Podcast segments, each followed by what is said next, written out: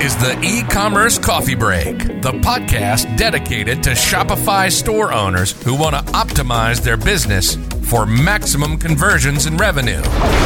Each week, you're going to get actionable advice and hear from special guests talking about various topics on how to run a profitable business on Shopify. Learn how to survive in the fast changing e commerce world with your host, Claus Lauter, and get e commerce insights you can't Google. Welcome to the show.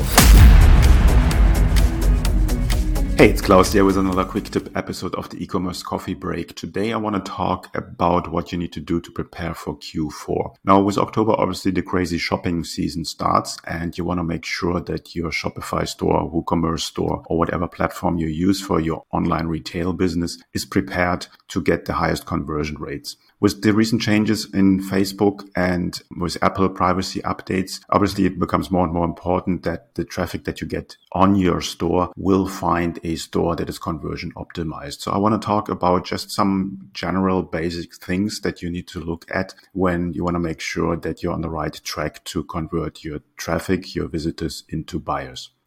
First of all, we're talking about the homepage. Now, the homepage has three main purposes why it exists. First of all, if a new visitor comes to your homepage, you want to make sure that you communicate your value proposition and your unique selling proposition within five seconds and less. Now, how do you do this? Obviously, you want to have that above the fold. You want to have a big headline explaining what your store is about, what your business is about, what kind of benefits your visitor has from buying from you or from using your service. And you want to have a sub headline or some bullet points to go more into details.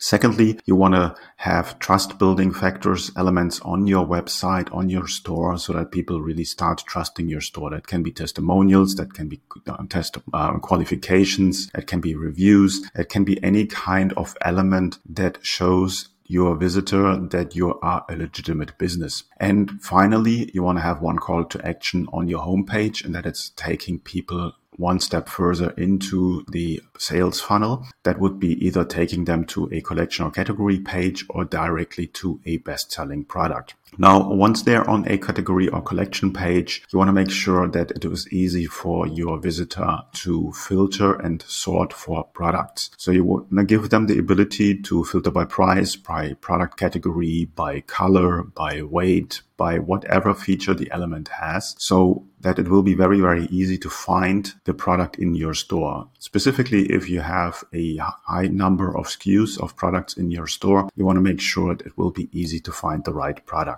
Have a look on Amazon on how they do it. it gives you some ideas on how you should do it in your store. Now, once we have them from the collection page, obviously we want to take them to the product page. Now, the product page is the most important page on your store, obviously. And a lot of traffic will come directly to the product page. They will not start on the home page. And you want to make sure that your product page is completely optimized for conversion. So you want to address all kinds of obligations and questions that a customer might have in regards of the product, your company, your service, and whatsoever. So there's a lot of details when it comes there. One main thing you should keep in mind, you always want to have only one call to action per step or stage in the user journey.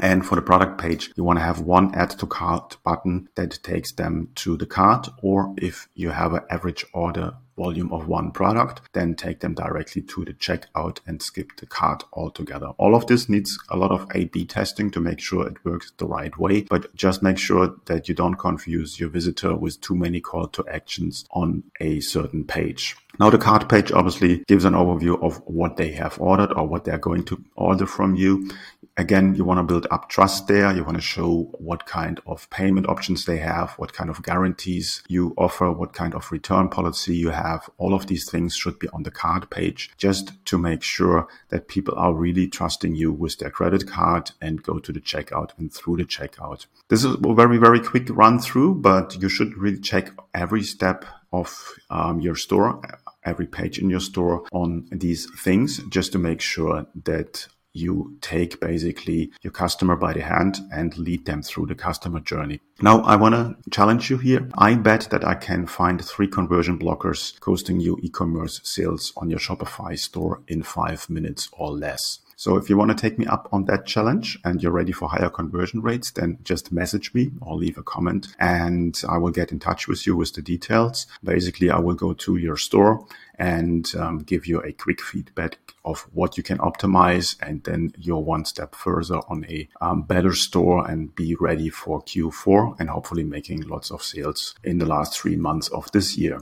Hope that makes sense. If you have any questions, please let me know as always. And I see you in the next episode of the e-commerce coffee break. Have a good one. Hey, Claus here. If you're a Shopify store owner and you're feeling stuck, overwhelmed, and not sure what to do next to grow your business, you struggle to convert traffic into sales or turn website visitors into buyers, and you want to like have direct access to a mentor who can assist you with your store strategy, offer, marketing, sales, and anything else you need, then I would like to invite you to apply for my Get Conversions program, where I show you how to remove the guesswork out of growing your Shopify business and create clarity to optimize your business for maximal growth and profit. It's an application only program. To apply, go to my website clauslauter.com to learn more.